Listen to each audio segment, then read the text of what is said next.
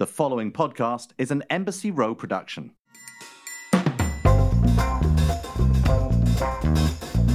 Hi guys, it is Shaken and Stirred. I'm Nigel Barker in New York, and with me is my great friend and co-host Tom Astor. How are you doing, buddy?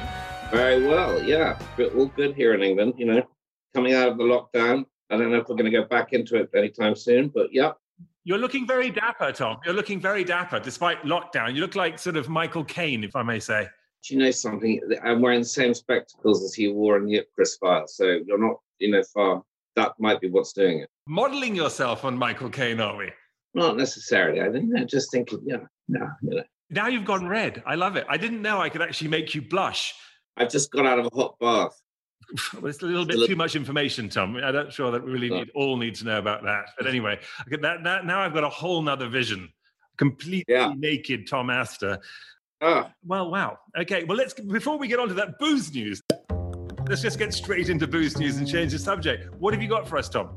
rum. Is rum the next gin? Now, gin has spent the last kind of eight years or 10 years, you know, these little gin distilleries have been evolving and becoming very popular. Gin has been the fashionable drink. Monkey 47. Monkey 47 and rum is tipped to be the next gin. At the moment, the problem with rum, as rum makers it, is it's represented by the price. So it's all represented by the kind of lower end of the market, the mass produced stuff. And the total worldwide sales of standard rum rose just 0.6% by volume between 2014 and 19. Whereas high end rum, and I'm talking about any rum over $28 a bottle, grew by 8.3%. If I may say, you keep referring to rum being the next gin, but in many ways, I see rum almost more like tequila, right? Because if you think of tequila, tequila, like you just said, it was connected with price. Tequila used to be, we all got drunk on tequila when we were young, right? Tequila was that drink you had in a bar, tequila slammer. It was always cheap and it always made you feel like hell. Rum is kind of similar, right? I remember one of the first times I got drunk in Spain with my brother and we had a crazy time. It was rum and coke, which is a horrible, Yeah. sweet, nasty drink. And so everyone has this terrible thought. When you think of rum, it's like, oh, I remember when I was a kid and I got drunk. It's a bit like tequila. Exactly, exactly.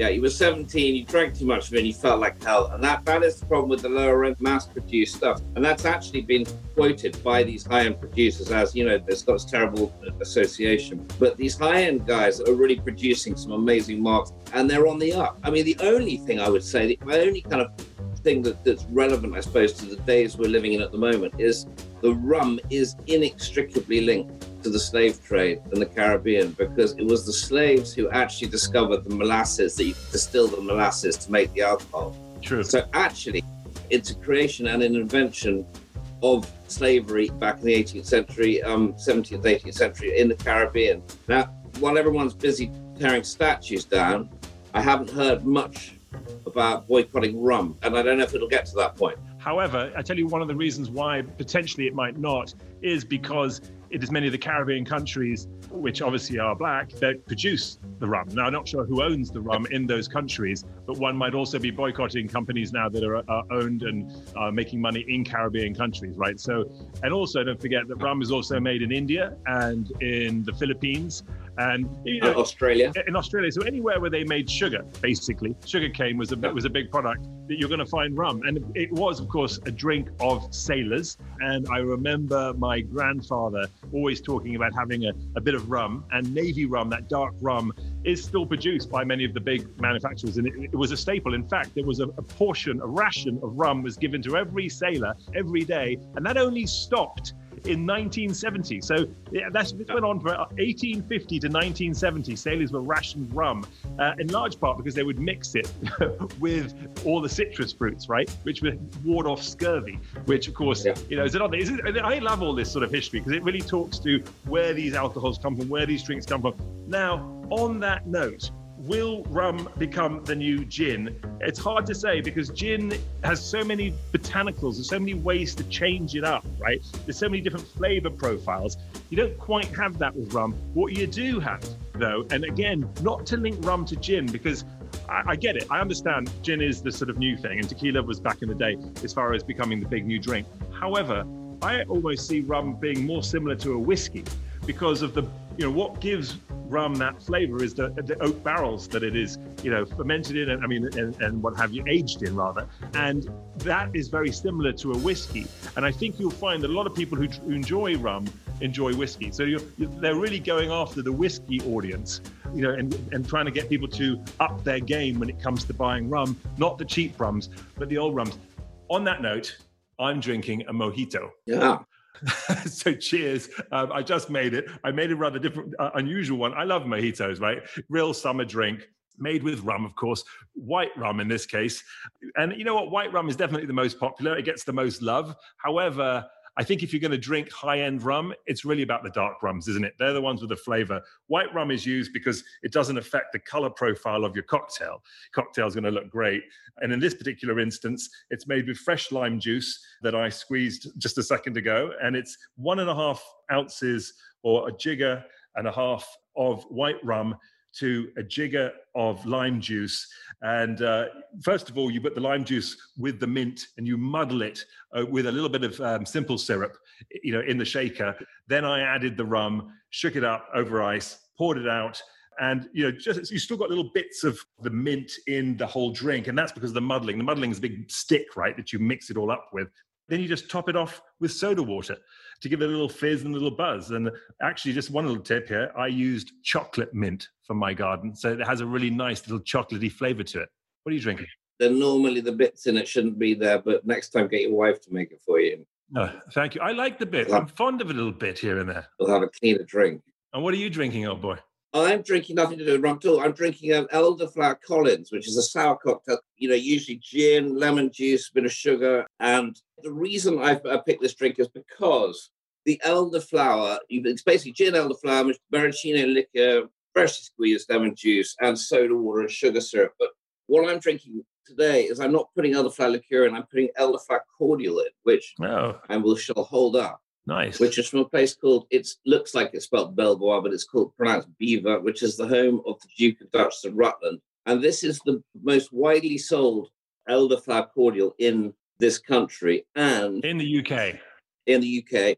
And I was listening to the radio the other day, and I was talking, and the man who produces this stuff on the estate at this castle was telling the story of how it came about. And apparently, the farm manager's wife was busy making the cordial for anyone who wanted it, who worked on the place.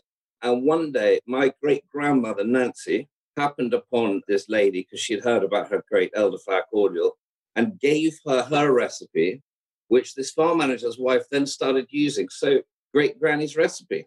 Wait a second. Are you trying to take claim to the to the recipe? Did she did no, steal your grandmother's I, recipe? I, Is that what's happening? No, she gave it to them, but we don't unfortunately get any royalties from it. It would be very handy if we did. Oh, for goodness sakes! Well, there you go. There you have it. And and by the way, I'm very fond of the Saint Germain elderflower cocktail. Very, very good. The Saint Germain, very delicious, uh, which is a brand new kind of drink, in my opinion. It sort of got invented in the 2000s in south of France, but it's it's really very, very delicious. And by the way, elderflower cordial, for those of you who aren't in the know, is very much a spring summer drink, as in elderflower co- comes into season about a month ago, really, about a you know sort of yeah, yeah. I don't know mid May, April, May time is when it's really picked and harvest. So it's certain drinks I like, like my vegetables, to eat them in season and to drink them in season. So cheers. And we have a very, very exciting guest today, someone who I have met once, very briefly, but he's made a huge impression on me, and I've been following him ever since, literally all over the world.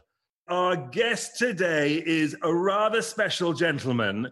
Actually, I'm looking at him, and for those of you who obviously can't see what I'm doing or see what I'm looking at, our guest today looks like I'm, I'm, speaking to him from a prison cell, which I hope is not the case because the place he's in, uh, if you've seen any of the movies of prison cells from the place he's in, and it's all, all will be revealed in just a second, it's really quite scary. Midnight Express. Sorry, did I say something? Um, our guest today is the quintessential Renaissance man, an extreme adventurer, the host and executive producer of multiple knockout adventure and travel shows like Expedition Asia, Extreme Treks, and Tough Rides, coming to us from Istanbul.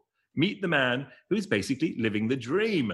Ryan Pyle. How are you, Ryan? I'm doing very well. How are you doing? I'm, I'm blushing. That was a beautiful introduction. I, I'm honored to be here.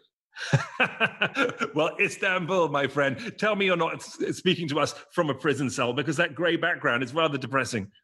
I'm not, but it's all I could find on the internet and uh, on the internet shipping here. But I'm doing great.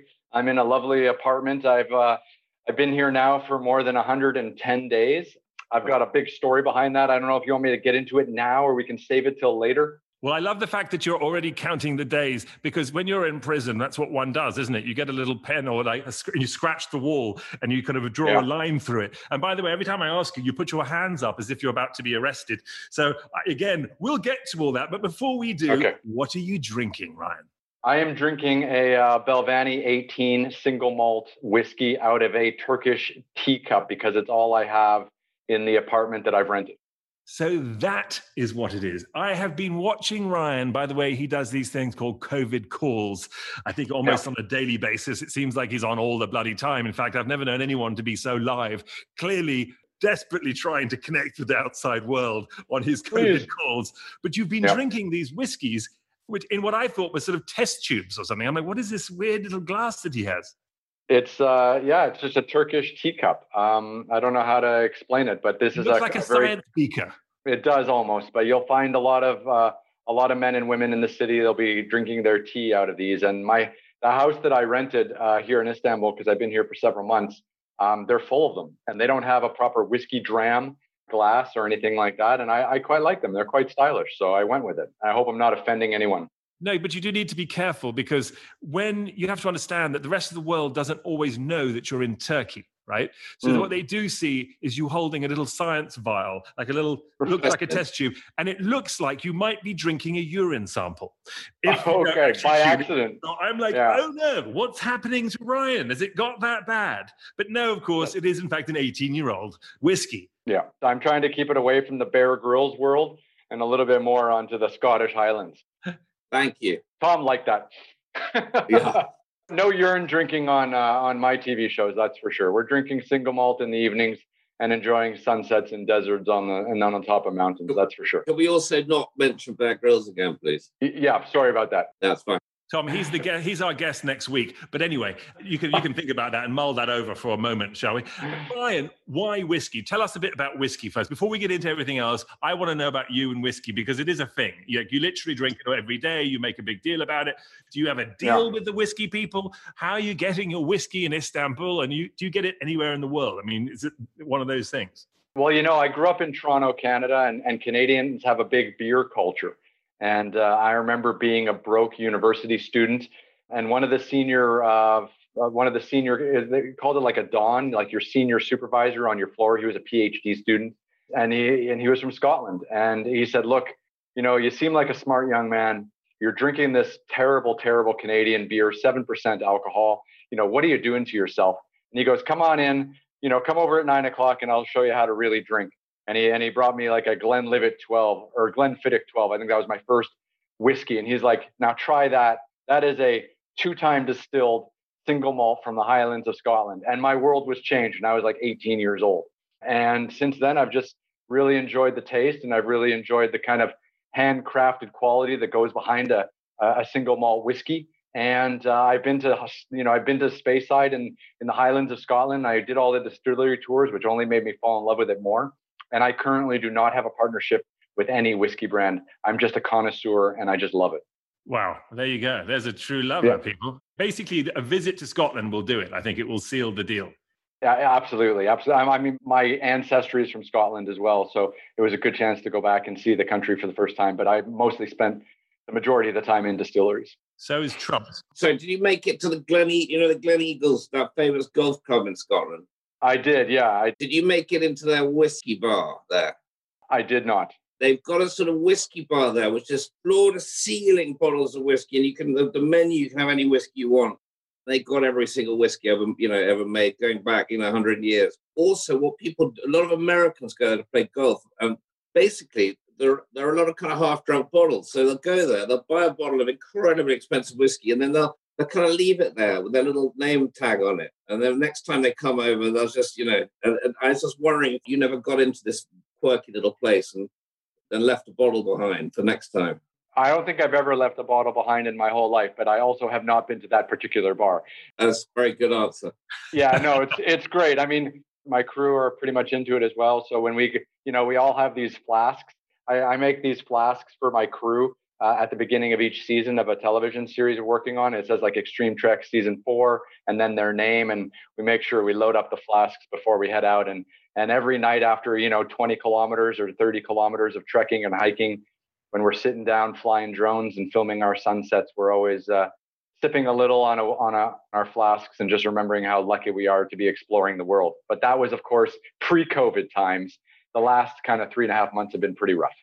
Well, that would explain why half the footage is out of focus. But speaking about that, you, you have it, not just do you enjoy drinking whiskey, but you have, in fact, a rather soft side that you've displayed on um, social media recently, which is that you have adopted a little kitten, very, very adorable little kitten, which I wouldn't have taken you for a kitten cat cat man. But um, yeah. you've also called it whiskey, have you not? I have, I have. I love whiskey, the the uh, the beverage, and I also love whiskey, the cat. So this is what happened. I had just come into Istanbul from Ethiopia. You know, the world was kind of closing down around me. I didn't know what to do. I couldn't go back home to my home in Dubai. And I was sitting outside having a whiskey, uh, whiskey drink, uh, watching the sunset over the Bosphorus in Istanbul, which is an incredibly romantic thing to do. And I could hear this terrible crying, and it was and it was an animal. And at the, I know I don't care if it's a dog or a cat. Like I love animals with all my heart. And I grew up with animals. I just haven't had them because my lifestyle doesn't really allow it. But I heard this terrible crying and and I figured it was probably a cat. And I said, well, the mom mom must come back at some stage and bring it some food, and then everything will be fine. So seven hours went by, and uh, the cat was just crying, meow, meow. And I was on the sixth floor of a hotel, and I could hear it. And I was like, that's not good. And it was like four degrees Celsius that night. And I was like, should I go down and look for it? And I was like, well, the mom will probably be back. But if it's if it's still crying in the morning, I'm going to do something. And I woke up, you know, 6 a.m., 6:30, and I went out, and the cat was the kitten was still crying. So I was like, forget it. And I went down and I followed the meows and I found him. He was kind of like behind this shed. Someone had left him. No mother, no brothers and sisters. He fit in the palm of my hand. There's one in there's one picture on my Instagram. I've got him just sitting in my hand. And he was about he was like between seven and eight days old. Totally, you know, would have died if I didn't scoop him. And he was covered in fleas, covered in blood because the fleas were just eating him alive. Uh, so I brought him back, you know, defleed him, cleaned him up, uh, started feeding him uh, with a bottle because you can't feed him solid food at that age. And yeah, I just Google searched and in YouTube searched how to rescue a kitten, and uh, and I did it. And you know what? Like it was kind of a project to do, but it was also some good companionship during some dark, dark days because because I've now been in Istanbul for you know three and a half months, kind of away from home, and in a city where I don't know anyone. What are you going to do when you get to leave? Are you able to take whiskey with you? I am, yeah. So I've spent the last couple of weeks figuring out what to do to travel with a kitten uh, internationally, and he's got all his vaccines, and he actually has like a little cat passport, which allows him to travel internationally. So Europe, I'm going to Europe next. Uh, Europe is starting to open up, so I'll go there to do some filming. And uh, yeah, whiskey's coming with us, so he's going to be like the first film crew kitten and we'll see how that we'll see how that works out. It's getting sounding more and more like a Bond movie as the moments go by. Not just so you in uh, Istanbul right and now. Austin Austin Powers. I feel like Doctor Evil sometimes when I'm when I've got my kitten in my arms and I'm drinking my I'm drinking my single malt whiskey. Exactly. Who needs Octopussy when you have whiskey, the cat? I know exactly. Um, wow, that what a sort of strangely romantic. Talking about romance and talking about not fitting your lifestyle. How does romance fit into your lifestyle? I mean, do you have a girlfriend? Do you what? what how do you deal with that if you're you're always on the road?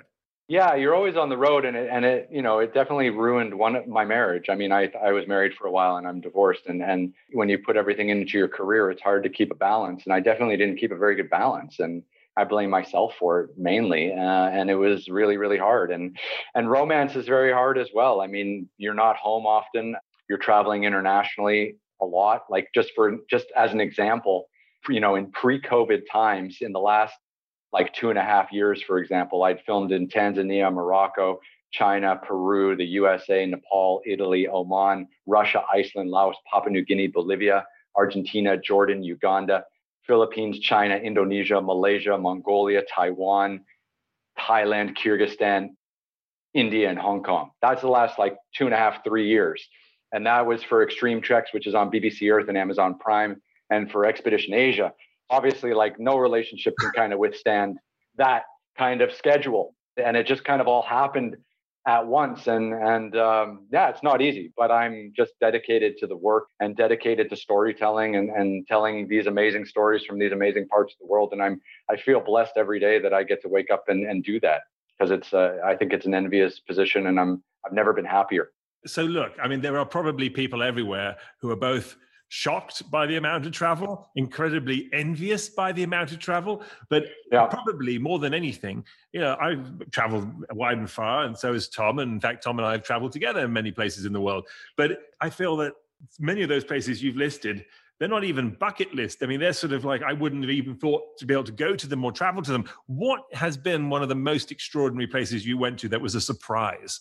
I really had a good time in in Papua New Guinea. By the way, this is Whiskey the cat. He's just made an appearance. So he was he was walking around by my feet. Yeah. So he's a little bigger now than when I found him, but he's very healthy and doing well. He's got incredibly hairy ears. I noticed. He he does have very hairy ears. So I you know I I, I get the chance to climb some you know twenty thousand plus meter peaks, which are great. Uh, but I think one of the most amazing experiences I had was in Papua New Guinea. And Papua New Guinea is not a place where a lot of people go. And that's kind of why I wanted to go and explore. And we had this beautiful, like 120 kilometer trek along the Kokoda Trail, which, uh, if you're Australian, you know the Kokoda Trail really well because that's where the Australian forces went to Papua New Guinea and battled the Japanese back from taking uh, taking Papua New Guinea essentially and and saving you know Australia from Papua New Guinea becoming basically a jumping pad for the Japanese to attack Australia. And it was a terrible World War II battle. And we kind of trekked this 120 kilometer trail, which was the actual scene for the battle. And I had an amazing guide, and we had all these, because we're a film crew and we have so much equipment, we always have to have like 15 or 20 porters to carry all our bags and, and gear and everything like that. And our porters were all local Papua New Guineans whose family members and fathers and grandfathers were part of that war uh, and who also supplied the Australian soldiers and helped with the supply lines along that trail. So it was an incredibly emotional journey. And of course, we made a lot of friends in Papua New Guinea, and uh, it was an incredibly educational experience as well. So, and it was really difficult trekking, you know, like rainforest, mud, high humidity, 120 kilometers. I think it was like eight days. It was it was ruthless, but uh, so so rewarding. What part of those sorts of trips? I mean, what, what is the magical part? I mean, it, it, sounds obviously very romantic when you describe it like that, but I, have certainly done some trekking before. I went to Nepal once, and you know, I did it. There are there are times though when I, I, can imagine if you know doing it once or twice, it's cool, but you do it all the time. Is it not yeah. incredibly? You mentioned grueling and difficult. Do you ever like God? I just wish I could be sitting on a beach in some luxury resort somewhere or chilling out in the Caribbean or something. You're shaking your head. Obviously, means no. Why? Well, what is it about it that drives you?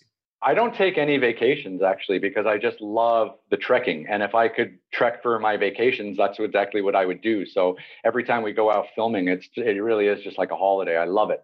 And every country we go to is different. And I thrive on learning about the country, the landscape, the culture, the people. And every place we go, it's different. It's not like we're doing eight episodes in the United States. We're doing eight episodes on five continents, you know, with different religions, different cultural and ethnic groups. And I just am constantly learning and I am humbled by the experience. And I, I just feel like I'm such a better person for having tried to go out to these places and learn about this way of life and then share that with my television audience. And that just keeps me going and I love it.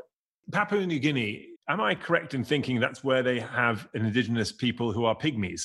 Absolutely, yeah. And there's there's cannibal culture there as well. But we didn't we didn't get deep enough into the jungle to find any of those kind of really isolated communities. We were always quite near the coast, quite close to Port Moresby, which is uh, the capital city.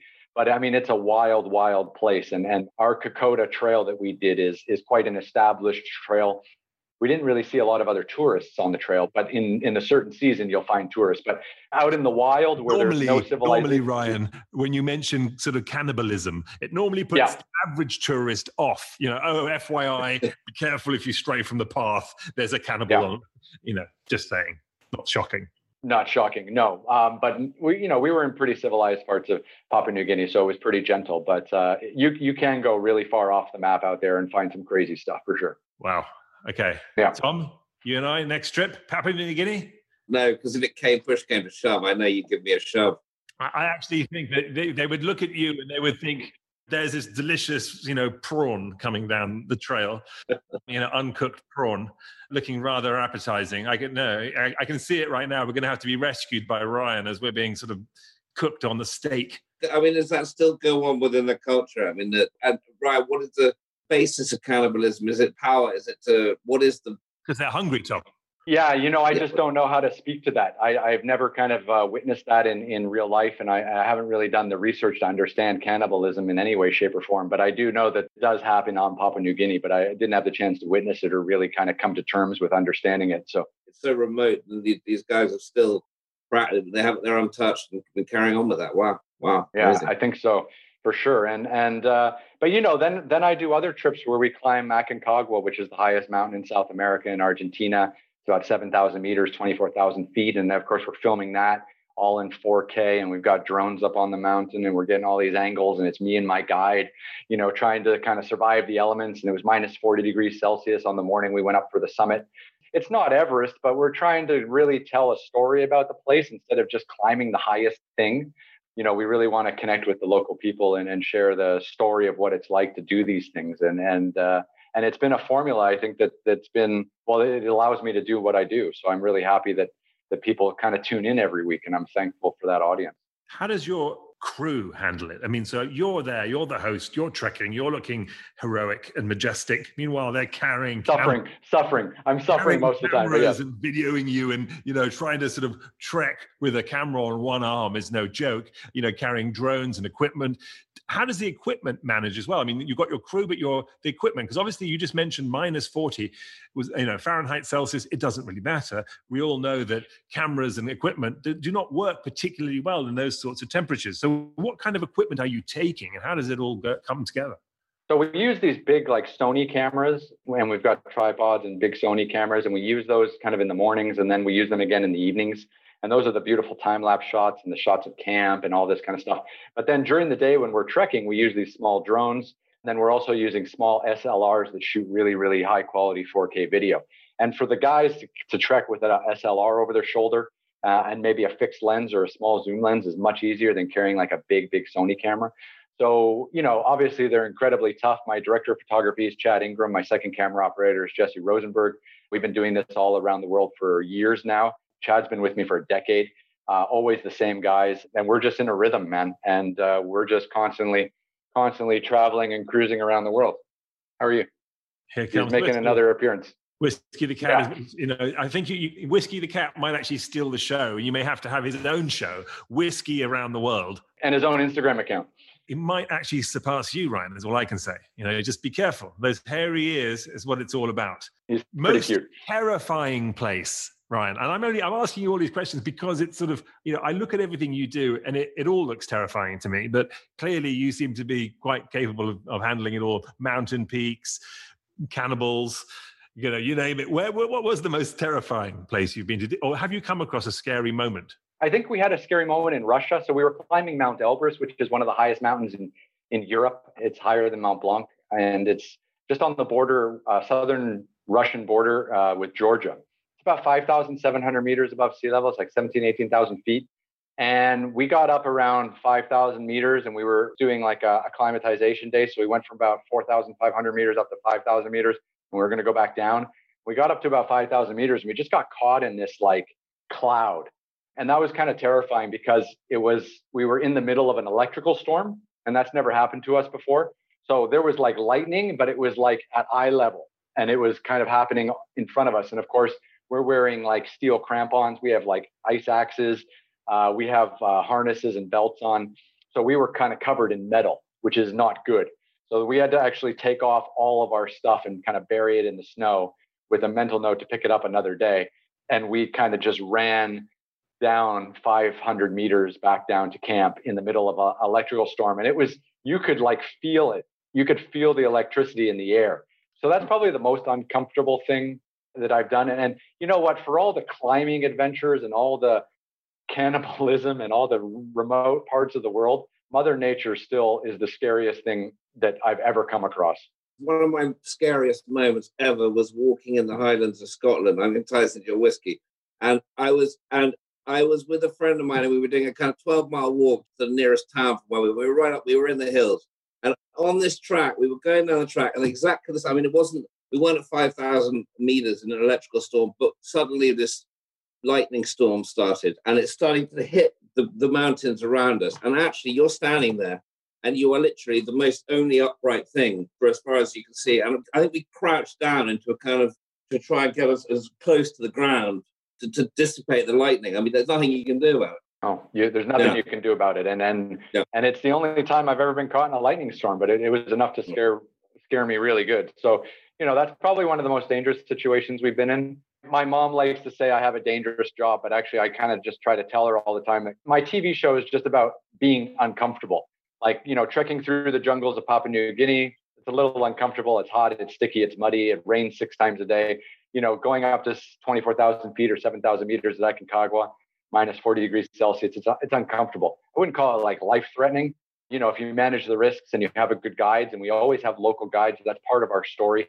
I, I, I, the worst thing I can do as a human being is travel around the world and make people think I'm an expert about everything everywhere. And I hate that kind of television. I am a humble man.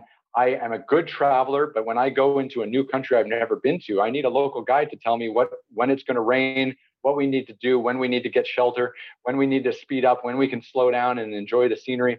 And this is really crucial. So this the guide from the place that we are is always a key part of the show and, and essentially a second presenter. And I and I listen to them always. Maybe the Russian guide wasn't up to much. The Russian guide was just as scared as we were because that cloud came in in a hurry. So uh, that was a wild one. But um, you have to be careful where you are, what, what's going on, even with your guides, right? So, for example, what people would least expect to happen on a show like America's Next Top Model, which is the show that I worked on for so long, you know, we traveled all over the world, but to completely the opposite places to where you travel in a completely different way and style. But we were in Japan and the Yakuza. Is that the name of the mafia? The Yakuza? Yeah. Somehow we had signed a deal, not with the Yakuza exactly, but with somebody who was a fixer, who was helping us get into places, making sure that we could shoot on certain roads and and, and have our have access to things in Tokyo.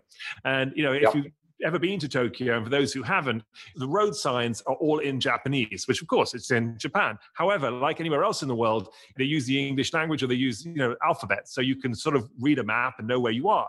In Japan, they don't do that. It's simply purely in Japanese um, symbols and what have you. And so you can't. It's very very hard for someone who doesn't read Japanese or is not educated to understand and look at them to actually know where they are. So we got lost quite regularly. And at one point, as a crew, and I myself was was there. I was shooting something. The Yakuza, uh, a group of Yakuza with tattoos and the whole nine yards, about seven or eight of them came up to us, and apparently we didn't have whatever papers that they wanted. We were meant to have to be there, and we hadn't got the approval. And our fixer, and a full-on fight broke out. Um, and it got so crazy and so bad. Security had to be called in, and the whole production um, was was was basically ground to a halt for over 24 hours, which on a show like America's Next Top Model cost a fortune. And none right. of this actually made it into the show. No one really heard about this. It wasn't really press. This might even be the first time everyone's ever heard about it. But it was extraordinary. And so, to my point is, you you have to also be careful as to who you're doing deals with, the fixers, and also the you know the local sort of mafias that are that often run countries when you when you get into certain situations in certain places you have to deal with a lot of unsavory characters. And it's not always as easy. So anyway that, that just sort of all of a sudden came to my mind when we were talking crazy stories. I'm like whoa wait a second. I know how that can be. Now i want to jump on. You travel with your brother too don't you? Uh, no I, I did. So uh, in 2010 i made my transition from being a new york times photographer to being a television presenter and and the TV show that I, I chose to make that leap was called Tough Rides China. And I decided to bring in my brother for that, where, where we decided we we tried to ride motorcycles all the way around China, and we did uh, 65 days, about 18,000 kilometers. Amazing. And we made a series called Tough Rides China, six episodes, and we set Guinness uh, Guinness World Record for the longest uh, single motorcycle trip around one country without backtracking or overlapping. And then we did another one in India. After India, he's like, "Forget it, I want to have a normal life." and he you know he was married and he had a you know he started up his own business and has a wife and kid and he kind of calmed down whereas i continued my journey with the circus as it's known with in travel television you know i'm just on the road all the time and uh, and he kind of chose a more simple life perhaps but he's very happy so wait a second, you just basically blew that off and then just quickly said how you you broke a world record, got a Guinness World Record as you traveled around China on a motorcycle for 64 days, doing 18,000 kilometers, 12,000 miles. Whoa, whoa, whoa, whoa, whoa, whoa! Just just take it back a second here. That is yep. crazy. There's got to be ridiculous stories. I mean, who does that? First of all, how do you even get permission to ride around China on a motorbike? Uh, that I mean, and who's there to tell you it's a Guinness book Guinness record anyway? I mean, I thought you had to have officials and things. I, did they not have an officials? I mean, how does it, how do you actually you know register that record? I really wanted to make a TV show, and no one wanted to help me. And I went out to all the broadcasters that I now currently work with, and they all said no ten years ago. Uh, nowadays, they're much more accommodating. But but uh, back in the day, no one wanted to work with me because I never made television, never produced anything, never directed anything, never hosted anything. But I had some good ideas. And uh, so I decided to fund my first TV show on my own. And it was a huge stretch and it was a huge risk, but uh, you never learn faster than when you spend your own money. And my brother was an amazing uh, companion on that journey. And yeah, with regards to permissions and all that, we just went for it. Totally low budget documentary style, two brothers, two motorcycles. Uh, I was the China expert because I had lived in China for about 10 years by that time, working for the New York Times, covering China. And he had never been to China before. So we had this kind of dynamic as him seeing it for the first time and me kind of telling him what was going on. And uh, he must have loved that. He loved it. He loved it, and I he loved it having too. you tell him what was going on the whole time. I can just see it. Yeah, yeah. This is the other story. Exactly. Why he didn't want to do another show with you. Well, we did India after that, and India was harder, but it was amazing, and and we ended up making a TV show out of it, and that kind of jump started my my career, and it, it was uh, it was an amazing adventure, and it, it gave me a chance to to make television uh, as a career, and I'm forever thankful for that. Do you come across lots of people that want to do what you're doing? I mean, do people sort of say, "Look, I'd, I'd like to trek around the world and be paid for it," or "How do I get into this?" How, what do you tell people as far as? I mean, with that story already, just in itself, gives people inspiration to sort of get out there and basically do it yourself. If you can't do it, if you no one else is going to pay you, you've got to get up there and you know use your own initiative, use your own you know whatever funds, but basically put yourself in harm's way or put yourself right there in the picture and make it happen. Is that your advice? I mean, what do you tell people? You know, I mean, Nigel, I, I had the wonderful opportunity of interviewing you uh, a few weeks ago for my COVID calls, and and I got to learn about how you made the leap from being a model to a photographer, and how you worked with models and getting them shoots when they weren't getting jobs, and helping them get test shoots, and how you reached out and you built out this network of models that you could shoot, and you built that whole initiative on your own. And I remember this conversation; it was just a few weeks ago, and and it's the same in television. No one will help you make something on your own. It can cost you $200, it can cost you $20,000, it can cost you $200,000. Doesn't matter. Find something you want to make, make it on your own, show it to people, use that to get a real job, use that to get a real job, use that to get a real job. But if you don't take the first step, then you're going to be stuck doing whatever you're doing and then it's going to be i wish i did this when i was that age. And it, that's the way it is. Like you just have to really take that initiative and take that risk and be like, this is what I want to do, and then be dedicated to it. There's no better feeling in the world than calling someone's bluff about them wanting to work with you and being like, I'm doing this no matter what. You can get on board now or you can get on board later. And I just have that kind of determination and initiative where I'm making stuff all the time. And I want to work with people, but if they're not willing to work, I'm making it on my own and I'll sell it later and I'm on to the next thing and we're just rolling. Not, no, no, something went horribly wrong then in that case. You should have had a bit of Ryan's advice because you went from television and now we're doing uh, radio. now we're doing radio. I'm stuck in Istanbul, so I mean, my life has been uh, severely altered. We can't blame you. You have little option. You know, you're sitting there and you're doing the best you can. Yeah. First of all, Tom, hate to tell you, this is not radio. But you see, the thing is, with I can't get Tom out of the dark ages. He sort of lives in no. the sort of 1930s, 1940s, with sort of radio antennas. He's you know trying to where is everything? I can't connect. I can't connect. No, Tom, this is a podcast for God's God's sakes, get with the times, old boy. And by the way, neither you or I are getting younger or prettier. So I thought, as long as our voices stay the same, we could go onto a, a podcast and we could just grow old gracefully, and no one would ever have to see what we look like. It's perfect. I'm improving. You I'm don't definitely have improving. a face for radio, as they say, and you know, There we go. perfect place. On that note, I don't know where we go from there. Well, I could chuck an insult back at night, but I won't. I'll let that one slide. We did a podcast the other day and I was a little hard on him, so I'm going to try and like, I'm just trying to go gently on him tonight. I'm sensitive. I feel like I'm a third wheel here. I mean, should I give you guys some space? You want me to sign off and I'll come back in 10 minutes? No, you you can stay right where you are, Ryan, in your prison cell in Istanbul. Um, you have to understand that Tom and I just created Shaken and Stirred just so, like the two grumpy old men, Waldorf Astoria from the Muppet Show, we could basically have a cocktail with each other, one in England, one in New York, and sort of Right. pretend to interview guests when really we just get quietly drunk on the side. That's actually what go. Shaken and Stirred is all about, and that's what we do. And you know, occasionally we have ent- entertaining guests like yourself who we feel sorry for and you know we kind of you know want to help them out and potentially you know notify the local embassy that they're stuck in a country and drinking urine out of a beaker. And which is again what he's holding up everybody. You can't see what's happening but he's holding up a urine sample once again. I am glad to be part of this tradition. we're glad to have you. So tell us ryan bucket list. Where do you still want to go? What is you just named every outlawed country in the world that you've just been to. Where now? With my current television production budgets, I do not have the opportunity to go to Antarctica or Greenland or the Arctic.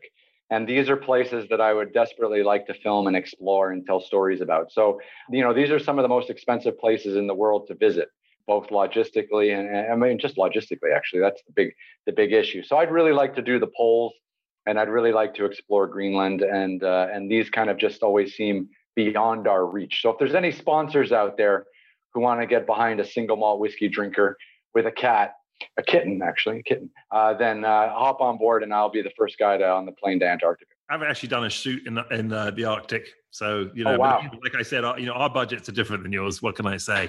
You know, you know, I'm not trying to one up you or anything, but you know, clearly, um, helicoptered up there. You know, brought my models out. You know, Yeah. Arctic and what have you. Did the shoot, and yeah, and it's not all that it's cracked up to be, old boy. It's just a lot of ice. You know, clearly, I'm not. ice. I'm not cut out to be the the explorer type, am I? I I think you've got it, Nigel. I mean, you know, we we've we've had a few conversations, public and private, and I think you could turn that knob in, in a minute. But you've got a great thing going. You you know, you, you take photographs of people. You're on television. I think. You, I mean, I'm. I want to transition to what you do eventually. I mean, I don't. I can't keep doing what I'm doing for for too much longer. I mean, I'm. I'm. Uh, it's getting harder every year. So you basically want to retire, is what you're saying? I want to retire into what Nigel does. That would be amazing. Yeah, effect, what very little. Build stone walls and put pictures of himself holding rocks on Instagram, looking kind of like Hey, he was. Do you see him with the axe cutting the logs? I, I've been following him on Instagram this whole lockdown. This guy's killing oh it. god, he hasn't been doing that. No, thank God. Thank I never God. watched America's Next Top Model either, so I have no idea what I've missed. But I'm sure. I'm watching Nigel on his rowing machine every day. That's how excited I am to follow this man. I'm. Am I a super fan? Am I a super fan? I mean, should we turn this interview around and learn more about Nigel? Okay, so now this has gone from being you know mildly entertaining to I feel like I need to call the, I need to call the police and, and, and actually register a stalker on my own show. And for all the rest of you, I actually found. Tom underneath one of the rocks whilst I was building my stone wall. So if you wonder where he's been all this time, it's been under a rock. Hence, he does not know anything about America's Next Top Model or any of the other great stuff that I've done in my career. But um, you know, Oh. that's why I like him because he hold, you know keeps everything steady and you know down the straight and narrow, don't you, Tom? Wow. Ignore it. Just, Just ignore it. Just Oh, ignore that. God. So take us back now. We, we, I mentioned the fact that you are in Istanbul. Obviously, you mentioned at the beginning of the show, counting the days. You're drinking your whiskey. Did you bring your whiskey with you? What are they drinking in Istanbul? What's going on there? What, how, what's the situation there? So I was filming my television series Extreme Treks with BBC Earth in Ethiopia in mid-March. And I, I, I knew it was a risk going to Ethiopia because COVID was spreading. Uh, it had already kind of devastated Italy by mid-March. And I just felt like getting out into the mountains for two weeks would have been a great way to just turn off the news and self-isolate and just be alone. So going to Ethiopia was a bit of a risk, but I still felt like it was a, a decent risk. And we got out to Ethiopia and we got out to Gondar, which is in the north, and we we did this trek through the Simien Mountains along the border with South Sudan, and we didn't see any people for five or six days, and it was just gorgeous. And and of course, during this time, the world was burning, but we weren't really online or connected. And and then I got up to the top of this pass on, uh, near this mountain that we were going, and our guide stopped and he said, "Hey guys, we'll have a signal here. You guys should check your phones and just you know write a loved one or something." And uh, so I checked my phone, and the world had closed. This was on March 19th. The U.S. had closed their borders to Europe. The United Arab Emirates had closed their borders, which is uh, where I live in Dubai. Europe had closed their borders. And I was like, whoa, episode is over. Time to get a car. Where's the nearest road? So we called a driver. We hiked six hours to the nearest road, drove straight back to Addis Ababa.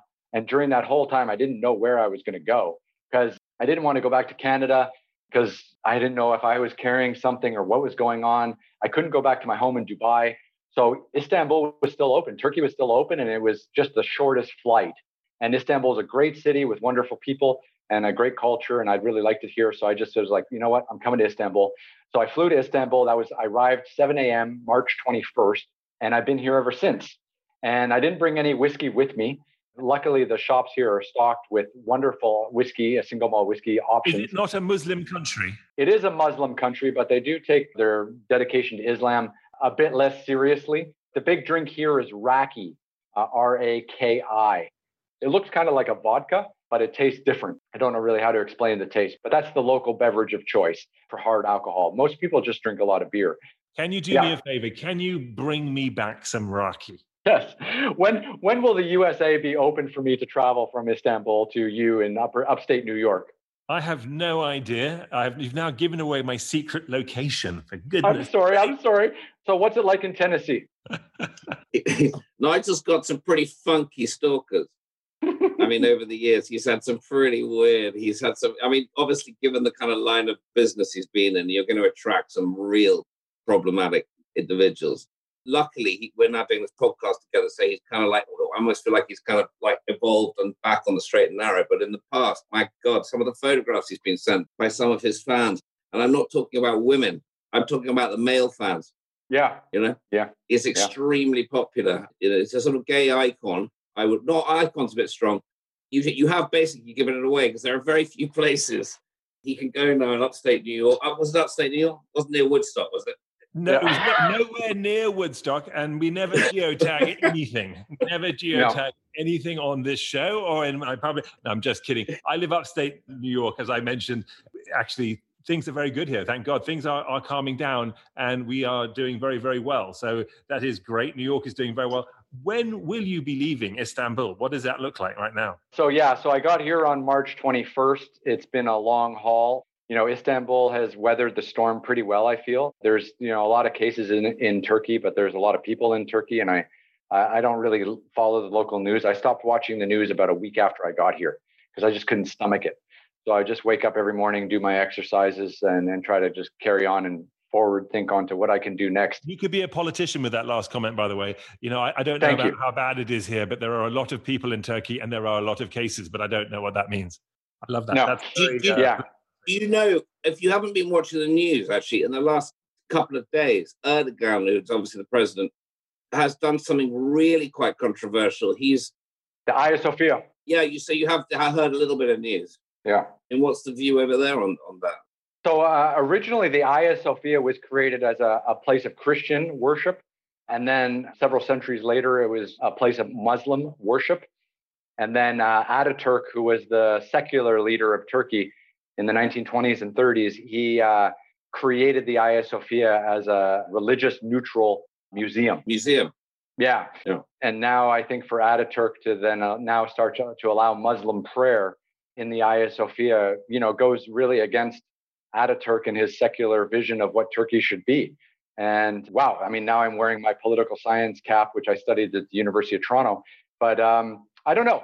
Every single thing in the news these days just feels like lowbrow vote getting.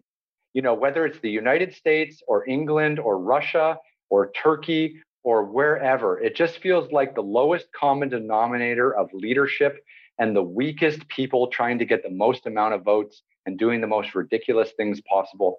And I'm sad to say that's the world we live in today. And uh, it's really a pathetic state of affairs for the human civilization. I love wow, it. Wow, that got serious. That I got serious. man. This is what we call shaken and stirred people. We're talking about Turkey. We're talking about trekking. We're talking about politics. Well, Nigel and Tom, you guys have to know this. Like, I'm stateless. You know, I'm I'm very I feel very fortunate to have a Canadian passport. I'm a very proud Canadian, but I left Canada at the age of 22 to explore the world. And the world is not peaches and cream. It's a mess.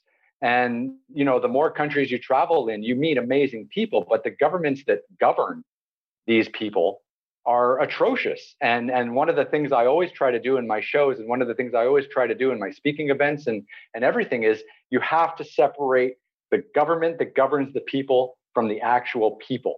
And the people in Turkey have been amazing. And and I've I've loved everyone I've met in Istanbul and and the people who have worked in the pharmacies and the grocery stores during the lockdown are national heroes because they've put themselves in the line of danger nine to five, making sure we can eat and making sure we can get our, our vitamins or, or whatever else we need from the pharmacies. But at the political level, it's just it's just a mess. And, and, I, and I just see that everywhere I go. I'm not inspired by any political leadership in any country I've ever been to. And I, I just I, I feel like it should be different, don't you? I mean, shouldn't leaders lead in times of challenge, in so times maybe of that trouble? needs to be your next show. Your next show Maybe. needs to be discovering the country that everyone should actually live in. Where where are they getting it right? Is it Norway? Is it Sweden? Is it one of the countries Germany? where apparently, you know people are happiest? Yeah. Happiness, of course, is not equated to how much money you've got or whatever. It's to do with you're just you uh, how at one with yourself are you? How comfortable you, you are with your own just with exactly who you are as a person without always trying to be someone else trying to be richer trying to be better you know the sort of impossible dream But Nigel, I can tell you that I would be much happier if Extreme Treks, my TV show, had America's Next Top Model budgets. I, that would make me genuinely happier. Can you pull some strings? You know anything is possible why don't we club together and create You might have to have him coming with you. extreme cocktails would- around the world I would, I would love it. We should, the three of us should make a show just about drinking and being awesome everywhere. Is that Everywhere. too conceited to say? no i think it's a fabulous show we go we start tomorrow we head off you know and we'll map each other as we come together in Yeah, some yeah. The problem is when you're when you're in the back of nowhere, you- you're in Ulaanbaatar and you're in some village, and then someone suddenly appears and comes up and start and points and goes, Nigel Barker, because that's basically what happens to him. Because people actually used to watch that show, America's Next Top Model. Apparently, he's unfortunately he would he would sidetrack any kind of collaboration. He's still recognised by the grannies of Ulaanbaatar. What you, No, what you I- I- don't realize is, is that in many countries around the world, America's Next Top Model is just on season two. So I still have decades of fame to go in like Southern Europe and Eastern Bloc countries. Never underestimate the spending power of the grannies in Ulaanbaatar, Mongolia, and that's going to lead to Nigel's next cosmetic deal. Thank you. I'm not quite sure what that means or how here. shady that comment was. But before we let you go, Ryan, because Yeah, that's exactly what. I'm about to do, because I think I need to let you back with your prison guard in Istanbul, who I'm sure is your time is probably up at this point. Last orders. It's rapid fire questions. Are you ready? I'm ready. All right. Car or motorbike? Motorcycle, Guinness World Record, China. Look at him. Not just, just, just, just yes or no. Okay, just, just Jesus Christ. All right, it's just unbelievable. What's your favorite thing you have ever eaten? Uh, sheep brain in Marrakesh, Morocco. That's your favorite thing? Oh my God. No wonder you left Canada. It's the most sexy thing I've ever eaten, that's for sure. Oof, okay. Whew. What's the country with the best looking people? I, I have to say the Nordics would be pretty, uh, pretty much up there. You know, Norway, Sweden, Denmark, uh, Finland. Wow, like, you know, pretty, pretty good-looking people, healthy. Uh, do I have to pick a country? I mean, I guess it would be Denmark. Okay, that you, just, ex- you listed four countries and that Denmark wasn't one of them, and then you just threw Denmark in at the end. All right. In the action movie of your life, who would you like to play you? Well, the greatest action star of all time is Tom Cruise. I mean, that guy runs and jumps and breaks his ankle and does every stunt by himself. So even though I might not associate myself with everything that Tom Cruise associates himself with, What are you saying? What are you insinuating? I'm, I'm not going to insinuate anything, but he is the greatest action star of of all time. And you kind of look like him. I, I thank you. I mean, he's a handsome guy, and, and uh, he's a great producer. And I mean, what he's done in the last thirty years is amazing. And uh, considering how small he is as well, I mean, he's absolutely tiny. Yeah, he's like five foot five. no, less. God, that's generous. I would have said he's less than that. Although he fits on your TV screen, Tom, he is in fact bigger than the television screen. You do understand that. There you go. There you go. All right. there you go. Final question: shaken or stirred? No, Nigel. The question is wrong. It's straight, no ice. Ooh. Ooh, good answer. I'll have a single malt double, no ice, straight, neat. It's not shaken or stirred. It's neat. There you go, people. Did I ruin that for you? Straight and neat is what most Canadians like to describe it by. Look, that's fantastic. We you've heard it from Ryan in his prison cell in Istanbul. Ryan, we hope you get released soon. We miss you. The world misses you. This is Shaken and Stirred. Everybody, you can check out Shaken and Stirred um, just about anywhere you can find a great podcast. Follow us on Instagram at Shaken and Stirred Show and uh, follow Ryan. Ryan, where can people hear your podcast? So you just go to my website, which is ryanpyle.com, or follow me on Instagram, which is at ryanpyle, R Y A N P Y L E, and everything is there. And uh, Nigel and Tom, I, I, you know, to be able to spend this much time with two such distinguished gentlemen is an honor and a privilege, and I'm thankful. And I look forward to having a drink with both of you very soon. The pleasure is all ours. Absolutely. Cheers. Chin chin. Cheers. Good health. Everybody take care. This was Shaken and Stirred.